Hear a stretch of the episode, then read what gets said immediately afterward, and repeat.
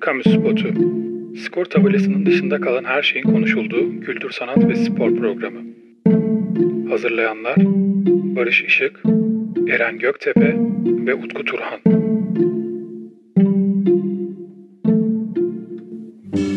Selamlar Kamu Spotu'nun yepyeni bölümüne hoş geldiniz. Her bölümde olduğu gibi sevgili dostlarımla birlikte sizlere bu haftada kendi kamu spotlarımızdan e, birinden bahsedeceğiz.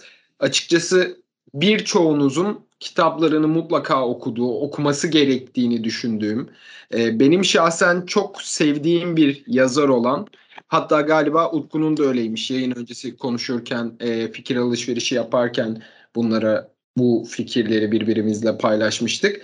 Gabriel Garcia Marquez'i konuşacağız bugün efendim. E, Latin Amerika'nın belki de en üretken bireylerinden, en ciddi edebiyatçılarından birini konuşacağız. Gabo lakabıyla da bilinen. Utku senle başlayalım. Sen e, yayın öncesinde konuşurken şey demiştin. Çok sevdiğim bir yazar, çok hakim olduğum bir yazar. O yüzden onun gelmesi kolaylık oldu benim açımdan diye e, söylemiştin. Senden hem ilk girişini alalım hem de Gabo ile ilgili sevdiğin kitaplarını ve onda neler sevdiğini alarak başlamış olalım sohbetimize. Elbette. Biz bugün Gabriel Garcia Marquez aslında bir dinleyicimizin tavsiyesiyle konuştuğumuz bir konu oldu. Ben çok sevmeme rağmen gerçekten bilmiyordum sporla futbolla ilgisini. Ki o kısımları zaten direkt Barış'a bıraktım sağ olsun aldı o yükü omzumdan benim. Bilmeme sebebim de şu. Bize ulaşan dinleyicimiz Anlatmak için Yaşamak kitabı Marquez'in kendi yazdığı otobiyografisinden sayfalar gönderdi. Hani konuşmayı düşünürseniz elinizde done olsun diye. Ben de o kitabı okumamıştım. Ya, okumak istediğim bir kitap aklımda ama açıp okumadım. E, bu vesileyle o kısımları da Barış'tan öğrenmiş olacağım ben de. Gelelim benim sevgime. Normalde hani genelde de böyle yapıyoruz. İşte biri, biri hakkında konuşurken onun doğumundan başlıyoruz. Herkes böyle yapar. Ben Marquez'in ölümünden başlayayım. Öldüğünde Kolombiya'nın devlet başkanı şöyle söylüyor onun arkasından. Bugün yaşayan dünya tarihinde yaşamış en büyük Kolombiyalıyı kaybettik diyor. Bu herhalde nasıl bir yazar olduğuna ve Kolombiya için ne ifade ettiğini anlatmaya yeter diye düşünüyorum. Bana göre de Kolombiya'nın dünyaya kahveyle birlikte sunduğu iki büyük hediyeden biriydi Marquez. Çok büyük bir yazardı. Çok çok çok önemli bir yazardı. Neden bu kadar önemliydi? Çünkü klasik roman anlayışının bittiği düşünülen bir dönemde klasik bir roman yazarak tekrar hani edebiyatın bu dalının bitmediğini anlattı. Yani şey kısmı ayrı işte büyülü gerçekçiliğin temsilcisi. Evet biraz bir tık bahsederiz ondan ama ya onu bir kenara koyalım. Ya 100 yıllık yalnızlık kitabı hani biz böyle işte 19. yüzyıl romanları vardır ya bir ailenin bütün soyunu anlatır falan. Ya öyle bir kitap. Tam olarak öyle bir kitap. Yani başka bir yüzyıla ait gibi yazılmış bir kitap ama modern çağın romanı ve tekrar gösterdi dünyaya hayır bu tarz bitmedi hala klasik tarzda roman yazılabiliri gösterdi. Bu anlamda çok önemli bir kitaptı. Kamu spotu dinleyicileri biliyorlar artık çünkü çok söyledik. Nobel Edebiyat Ödülü kitaba verilmez, yazara verilir. İnternette aratırsanız Nobel şey Marke, Marquez'in Nobel'li kitabı diye karşınıza yüzyıllık yalnızlık çıkacaktır. Türk kaynaklarda ama bu yanlış bir bilgi. O ödül yazarın kendisine verilmiştir. Nobel e, kitaptan dolayı verilmemiştir yani kendisine. Zaten kendisine Nobel verilirken de e, şu yani Nobel her zaman Nobel Edebiyat Ödülü verilirken gerekçesi açıklanır böyle bir iki cümleyle. Marquez'e de verilirken de şu kitabı için denmemiştir. Onun yerine şöyle demişler. Fantastik ve gerçekçi yazımın bir arada bulunduğu hayal gücünün zengin dünyasından oluşmuş bir kıtanın hayatı ve ihtilaflarını yansıtan romanları ve kısa öyküleri için. Şimdi şu kısım benim için önemli. Bir kıtanın hayatı ve ihtilaflarını yansıtan kısmı. Biz bu programda Galeano'yu da konuştuk. Onun Latin Amerika'nın Kesik Damarları isimli bir kitabından bahsetmiştik. Ve dünyanın vicdanı dendiğini söylemiştik ona. Marquez de aslında ben onu çok benzetiyorum bu anlamda. O da yine o kıtanın e, bütün hikayesi, bütün dramını, trajedisini yedirmiştir romanların. Özellikle Yüzyıllık Yalnızlık tabii en önemli kitabı tartışılmaz şekilde. Ya benim için bir yaratılış destanıdır. Çok farklı türde yazılmış, farklı bir dille yazılmış bir yaratılış destanıdır dünya yani Marquez'in zaten en önemli kitabı da dünya edebiyat tarihinde yazılmış en önemli romanlardan da bir tanesidir. Yani bu yüz şey büyülü gerçekçilik akımının yaratıcısı Marquez değil. Var o tarz örnekler Marquez'den önce de ama hani Marquez onun en iyi örneğini vermiş olabilir. O kadar önemli bir kitap o. Yani şimdi Marquez'i sadece yüzyıllık yalnızlıkla sınırlandırmak istemiyorum ama kitap gerçekten o kadar büyük ki. Şöyle bir tanım okumuştum o kitapla ilgili. Modern çağın Don Quixote'u denir. Çünkü Don Quixote hani roman akımını başlatan kitaptır neredeyse dünya edebiyatında. Yüzyıllık yalnızlık içinde işte modern çağın Don Quixote'u denir. Bu anlamda belki Marquez'i de modern çağın Cervantes'i olarak kabul edebiliriz. Aslında Türkiye'ye yakın bir isim. Evet arada çok uzak bir mesafe var ama nasıl yakınlıkları var? İlginç e, anekdotlara rastladım. Zaten Marquez ile ilgili açıkçası programa hazırlanırken çok bir şey okumadım. Çünkü zaten çok sevdiğim bir yazar. E, hakkında çok fazla şey okumuştum daha öncesinde. Röportajlarını okumuştum onunla yapılan vesaire ama e, hani bana faydalı olabilir mi diye böyle kısa kısa bilgilere bakarken internette bilmediğim iki tane şey öğrendim. Birincisi 1982 yılında Nobel Edebiyat Ödülünü aldıktan sonra bazı devlet başkanlarıyla bir yemek yemiş. O, o başkanlar arasında Bülent Ecevit de var. Bu çok ilginç geldi bana. Fotoğrafı da var internette. Ya acaba dedim hurafe olabilir mi falan ama fotoğraflarında gördüm yan yana ikisini. İkinci olarak da e, Yılmaz Güney'e ödül kazandıran Susuz Yaz filminde Cannes'da ödül almıştı film. O filmde ödül veren jüri, jürilerden bir tanesi kendisiymiş. Bu da çok şaşırdım. Bu da doğru olmayabilir diye düşündüm. Dedim herhalde bu değildir ama sonra baktım o yıl ödül veren jüriye gerçekten Marquez var aralarında. Çok şaşırmıştım buna da. Şimdi bir de şundan bahsetmek istiyorum. İnternette ne yazık ki birçok yazara onun söylemediği sözler atfedilmekte. Marquez de bundan fazlasıyla nasibini almış birisi. Bir gün yine Ekşi Sözlük'te Ekşi Sözlük'te bir özellik vardır. İşte entry'lere oy verebilir okurlar ve yazarlar. Ertesi gün bir gün öncesinin en beğenilen entry'lerini görebiliyorsunuz solda sıralı şekilde. En baştaki entry 100 yıllık yalnızlık başlığına yazılmış bir alıntı. Fakat ben kitabı okudum biliyorum. Tabii bütün kitabı ezbere bilmeme gerek yok ama şeyden biliyorum yani o kitap baştan sona dili geçmiş zamanla yazılmış ya da öyle çevrilmiş. Seçkin Selvi öyle çevirmiş kitabı. Baştan sona dili geçmiş zaman ve hani benim çok önemsediğim bir kitap olduğu için ben de ilk baskısı da var Türkiye'de çıkan. Ee, sonradan başka bir yayın evinden çıkan ilk baskısı var yine vesaire. Hani bayağı var yani bende kitap. Öyle söyleyeyim. Dört farklı baskısı var. Hepsinde çeviri aynı ama hepsinde Seçkin Selvi. Zaten başkası çevirmedi o kitabı. Emin olamadım ben de. Ya dedim böyle bir alıntının kitapta olmaması lazım. PDF formatında bulduğum kitabı arattım yok. Ama işte Türkiye insanlar hata kabul etmez. Bizde mümkün değildir yani bir insanın evet ben yanlış yaptım demesi kolay kolay. Diyorlar ki bana cevap olarak bazı ek sözlük yazarları başka baskısında olabilir, başka baskısında olabilir. Ben de Can Hoca sordum. Can yayınladı. Çünkü Can, e, Marquez'in kitapları önce Sander'den çıktı bu ülkede. Ondan sonra da Can yayınlarından çıktı. Başka da kimse basmadı zaten. Can Öz'e ulaştım sosyal medyadan sordum. Sağ olsun o kadar ilgilendi ki. Dedi ki ben gerekirse Seçkin, Seçkin Hanım'la da bir görüşeyim dedi. Bir bakayım dedi. Ve sonra bana dönüş, dönüş yaptı.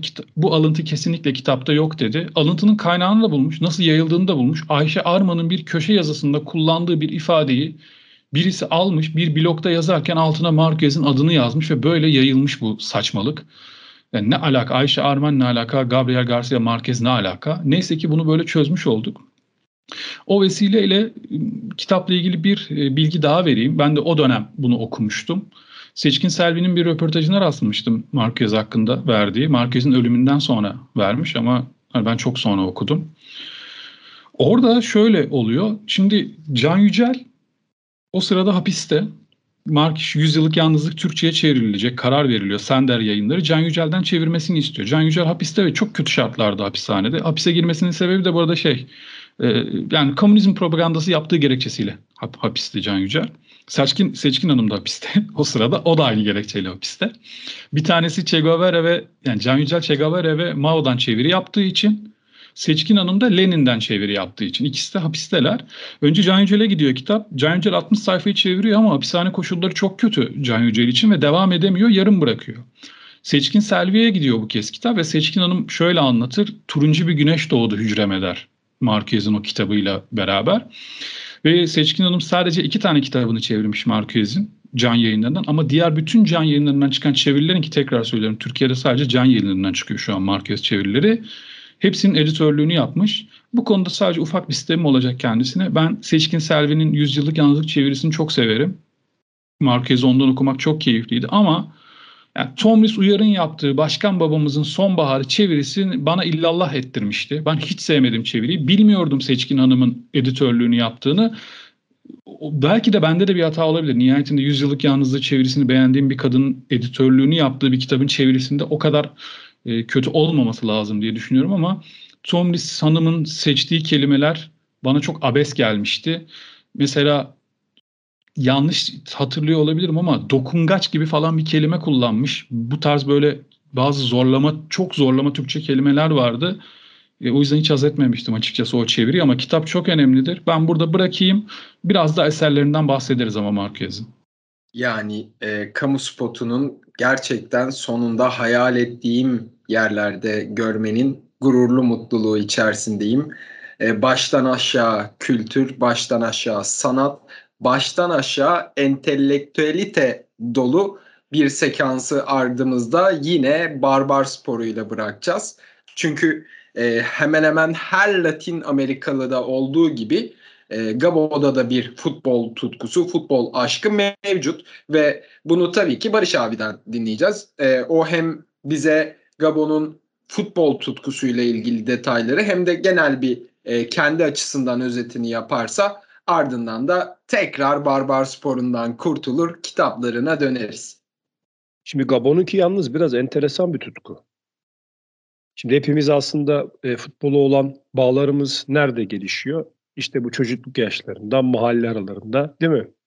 Topa vurarak başlıyoruz böyle. Ondan sonra halı sahalar, işte amatör kümeler falan derken sonra bir takım taraftarı oluyoruz. Oradan yürüyoruz, gidiyoruz ama Gabriel e, Garcia Marquez'in ki bu şekilde olmamış. Futbolla ilişkisi 23 yaşından önce yok bu adamın abi. Bununla ilgili ne kendisinin söylediği bir söz var ne de birinin ortaya koyduğu bir done. Yalnız şöyle bir sözü var.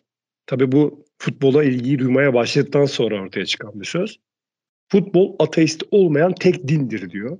Abi bu kadar kısa ve bu kadar özlü bir söz ben uzun zamandır gerçekten duymamıştım. Futbol üzerine yapılmış olan tabii. Ya benim biraz önce yarım saat gevelediğim şeyi bir cümlede hemen anlatmış büyük usta. Kendisine bir kez daha saygı ve e, minnetle anıyorum doğrusu. Ya gerçekten e, çok hoş ya. Yani bu kadar kısa ve bu kadar öz bir söz gerçekten uzun zamandır futbol üzerinde ben duymadım. 23 yaşında demiştim futbolla ilişki kurmaya. Nasıl başlıyor? İşte arkadaşlarının zoruyla gittiği bir futbol maçı Kolombiya Ligi'nde. E, aslında e, maça hiç heyecan duymadan ve isteksiz olarak gittiğini öncesinde söylüyor. Hatta kafasında maçı tamamlamak dahi yok. İşte ben giderim, e, biraz bakarım, oradan kaçarım düşüncesi var. Ama maçı yıllar sonra bir tasvir ediyor. Şöyle ben kendi sözlerini e, buradan sizinle paylaşayım. Anlamsızlık algımı kaybettiğim bir andı. Futbol bana hayata farklı bir açıdan bakabilmeyi öğretti. İtiraf edeyim. Kulüp Juniors'ın gittiğim o ilk maçında futbola dair o kadar az şey biliyordum ki o gün statta kendi kendime düşündüklerime sonradan çok güldüm. Ve futbolsuz geçen yıllarımı acıdım. Futbol oynayacak sağlam bacaklara daha erken sahip olma lüksünü isterdim diyor. İşte de, söylemiştim ya e, çocukluk e, zamanlarında futbol oynamadığından ya da işte futbola oynayarak e, bağlanmadığından. 14 Haziran 1950 El Universal gazetesinde yemin başlığıyla yazıyor bu yazıyı. Valla şöyle internette bulabilirsiniz bu yazıyı. Hatta e, birkaç dergide falan da bu daha önce paylaşılmıştı diye hatırlıyorum. Abi bu yazıyı bir okuyun. Öncelikle okumayanlar. Mutlaka bir okusunlar. Şöyle yazı zaten futbol edebiyat tarihinin en değerli 10 yazısından biri olarak ödüllendirilmiş. Onu söyleyeyim. Ha, bunun jürisi kimdir? Nerede bu değerlendirilmiş bilmiyorum ama okuduğunuz zaman zaten anlıyorsunuz. Yani futbolla ilgisi olmayıp hayatında ilk defa 23 yaşında futbol izleyen bir adam bu kadar mı güzel anlatır? E, yani tabii işte yazarlık kısmında falan zaten tartışamayız. Burada Utku da çok güzel anlattı. Anlatmaya devam edecektir. Ve e, Marquez bu yazı ile kendisini taraftarlığın kutsal kardeşliğinin yeni üyesi olarak ilan ediyor. O tabii biraz da işin tribünsel kısmından da hoşlanmış büyük bir ihtimalle. Şöyle de bir tesadüf var. Di Stefano'yu e, bilmeyenimiz yoktur. İşte Real Madrid efsanesi, e, üst üste Şampiyonlar Ligi kupası, aslında Şampiyonlar Ligi değil o zaman Avrupa Şampiyon Kulüpler Kupası kazandıran işte kadronun en önemli oyuncularından bir tanesi. E, çok büyük bir tesadüf. İşte e, bu demin bahsetmiş olduğum Kulüp Juniors'ın e, maçında Di Stefano da oynuyor. Daha henüz kariyerin başlarında kendisi. Onun içinde bu yazının içerisinde işte bu yemin başlığıyla yazmış olduğu yazının içerisinde abartılı teşbih diye bir benzetme yapıyor. Bu da Di Stefano hakkında bugüne kadar yazılmış en güzel ifade olarak kabul ediliyor. Düşünün. Basit bir söz atıyor ortaya ama olay nereden nereye geliyor. Futbol için insanların dışarıdan görünmeyen ancak işlerinde yaşattıkları karakterleri ortaya çıkaran tek işaret dili tanımlamasını yapıyor. Müthiş. Kendisiyle ilgili e, bazı sözler var. Edebiyatı stadyuma taşıyan çılgın denmişti bir yerde. Bir kitapta okumuştum. Çok hoşuma gitmişti. Yine yanlış hatırlamıyorsam Didem Dilmen'in e, bir yine yazısında edebiyatın Johan Cruyff'u demişti kendisi için. Bu da e, baktığınızda gerçekten edebiyat dünyasından biz bu programda birçok kişi konuştuk ama hani Gabo biraz daha ayrılıyor diğerlerinden sanki. Fanatik bir Deportivo Junior taraftarı oluyor işte bu Kolombiya'daki e, takımın taraftarı oluyor sonrasında. Ülkesinde olduğu müddetçe maçları mutlaka tribünden izlemeye de özen göstermiş kendisi. E, Nobel yazar gençliğinde birkaç arkadaşıyla birlikte Kronika isimli bir kültür dergisi çıkartmış. Ve derginin ilk sayısında da ülkenin ünlü futbolcularıyla röportajlar var. E, dergideki yazılarımda sıklıkla edebiyatta futbolu buluşturuyordum diye de e, bir açıklaması var Gabon'un yine bu dergiden bahsederken.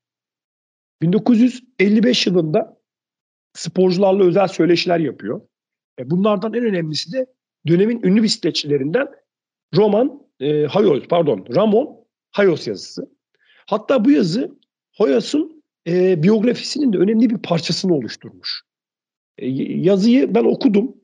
E, bu arada yazı Hoyos'un ağzından kaleme alınmış bir yazı onu söyleyeyim. E, yani tabii ki bisiklet sporuyla e, nasıl e, yani tanıştığı ya da işte yani şöyle anlatayım. Yani bisiklet sporu yıllarından falan değil de biraz daha işte Hoyos'un o çocukluk dönemlerine falan gitmiş. Yani biraz daha böyle tasvirli falan yazı. Gerçekten da hakikaten çok güzel. Okumayanınız varsa bunu da tavsiye edeyim buradan.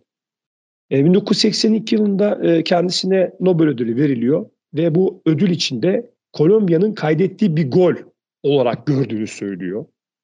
Artık iyice işi futbola sarmış yani öyle söyleyeyim size. E, yani benim almış olduğum notlar bunlar. E, tabii e, aslında söylenmesi gereken birkaç şey daha var. Ama ben burada biraz Utku'ya bırakayım. E, sonrasında yine duruma göre eklemeler yaparız. Şimdi zaten e, birçok güzel sözünden bahsettik. Hatta eserlerinden de biraz bahsedelim istiyorum ben. Çünkü Yüzyıllık Yalnızlık işte en belki de bilinmiş, en okunması gereken kitaplarından biri. Fakat burada kişisel zevkler de devreye giriyor, girmiyor değil. Özellikle ben Utku'nun bahsedeceği kitapları çok merakla bekliyorum. Yine de Yüzyıllık Yalnızlık'la ilgili e, nerede okuduğumu hatırlamadığım bir röportajı var Gabriel Garcia Marquez'in. E, şöyle söylüyor. Kitabı, romanı yazması iki yılını almış fakat e, romanı yazmaya başlaması ve düşünme süreci 17 yılını almış. Yani bir hikaye üretimi, bir dünya tasarlaması, bir roman ne kadar uzun süre düşünülür ve e, işin artık en son kısmı olan, eylem kısmı olan yazması da e, ondan ne kadar daha azdır diye özetlemeye çalıştığımda hep bu örneği anlatıyorum ben insanlara. Diğer kitaplarına da ama dönelim istiyorum. Dediğim gibi Utku'nun e, zevklerinden ve ondan Gabriel Garcia dinlemek de e, beni şu anda sabırsızlandıran şeylerden biri. Buyur Utku. Çok teşekkür ediyorum.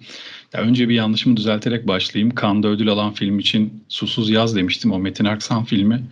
Oysa ki Yılmaz Güney, Güney'in senaristliğini yaptığı film Yol filmiydi. O film Cannes'da ödül alıyor. Gerçi Susuz Yaz da Almanya'da bir ödül almıştı ama onun merkezli bir alakası yok. Onun için özür diliyorum. Onu bilgiyi düzeltelim.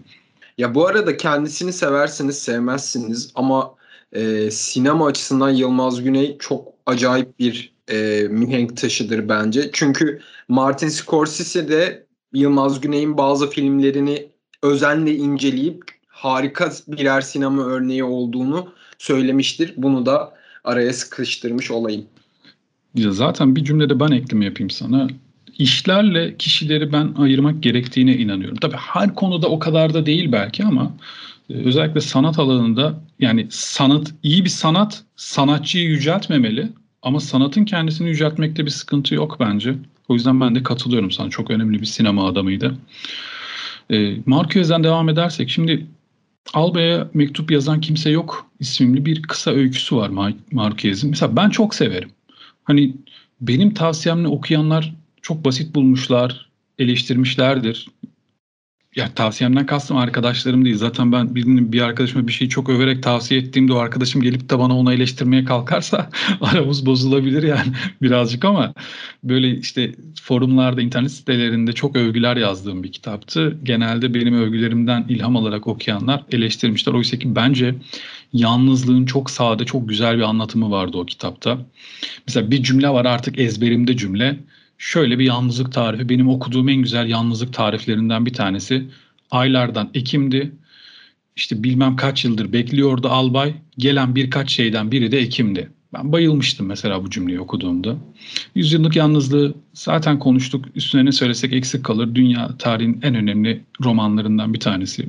Bunun dışında Kırmızı Pazartesi kitabı yine Türkiye'de çok okunur. Çok da önemli bir kitaptır. O kitabı kitapta da şöyle mesela çok sert bir giriş var yani kitaba kitabın başında bir cinayet işleneceğini söylüyor. Sonrasında bu cinayetin nasıl işlendiğini anlatıyor Marquez. Orada da işte toplumun duyarsızlığına bir eleştiri var. Benim Hüzünlü Orospularım son kitabı kendisinin. Bu kitaptan da biraz bahsetmek istiyorum. Çünkü çok önemli benim açımdan belli noktalarda. Şimdi bu kitapta aslında ya, yaşlılık anlatımı benim nazarımda.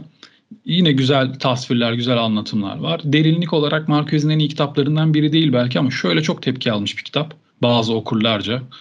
İşte bunun pedofili olduğunu, burada 14 yaşında bir kızın fahişelik yapan 14 yaşında bir kız var. Ona aşık olan 90 küsur yaşında bir adam var kitapta. Bunun pedofili olduğunu söylüyorlar. Birincisi pedofili böyle bir şey değil.